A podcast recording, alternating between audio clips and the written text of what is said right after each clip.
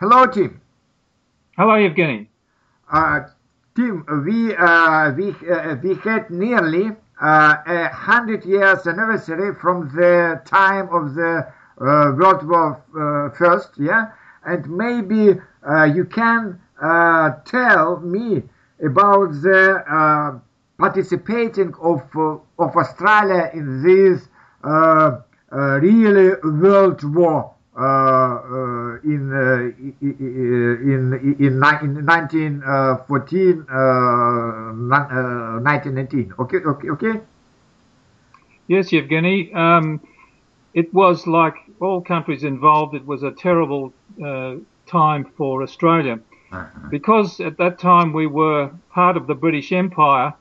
Uh, we were automatically Australia was automatically uh, went to war with Britain and New Zealand and Canada and other countries of the British Empire. Um, initially, there were very many young men uh, uh, volunteered to join the the army. At that time, uh, Australia only had five million population, only five million people. yeah Of that, uh, and the, there were over 360,000 men joined the army. They were all volunteers. There was no conscription. Initially, they uh, were thought it was a great adventure to travel overseas. Most, of course, had never been out of Australia.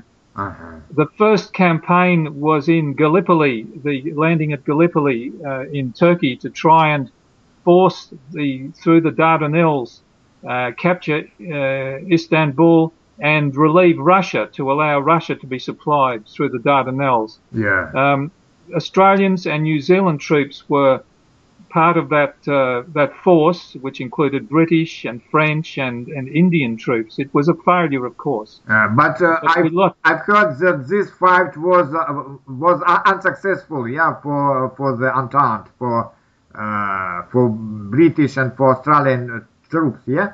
It was, it was, it was unsuccessful, and uh, they landed in April 1915, but they evacuated the Gallipoli Peninsula in November 1915.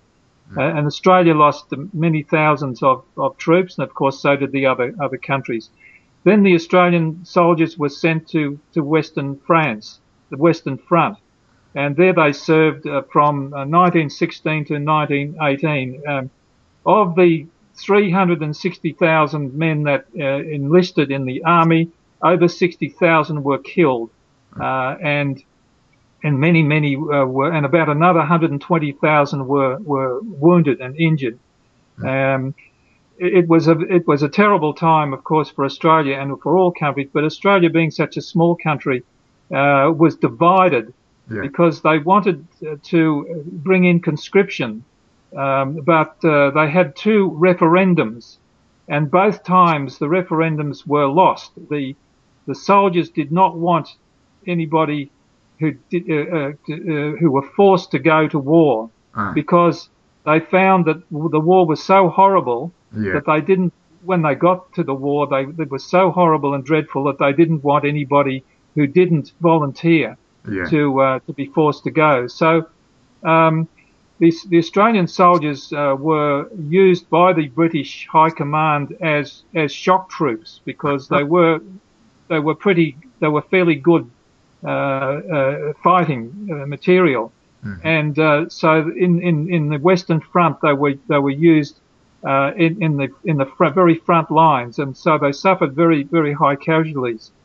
So um, as as with with all of the countries in the in the war after the war, there were many many thousands of, of wounded and uh, men who um, had mental and um, mental illnesses and terrible wounds. So it was a very very tragic uh, period for Australia and for other countries. Yeah.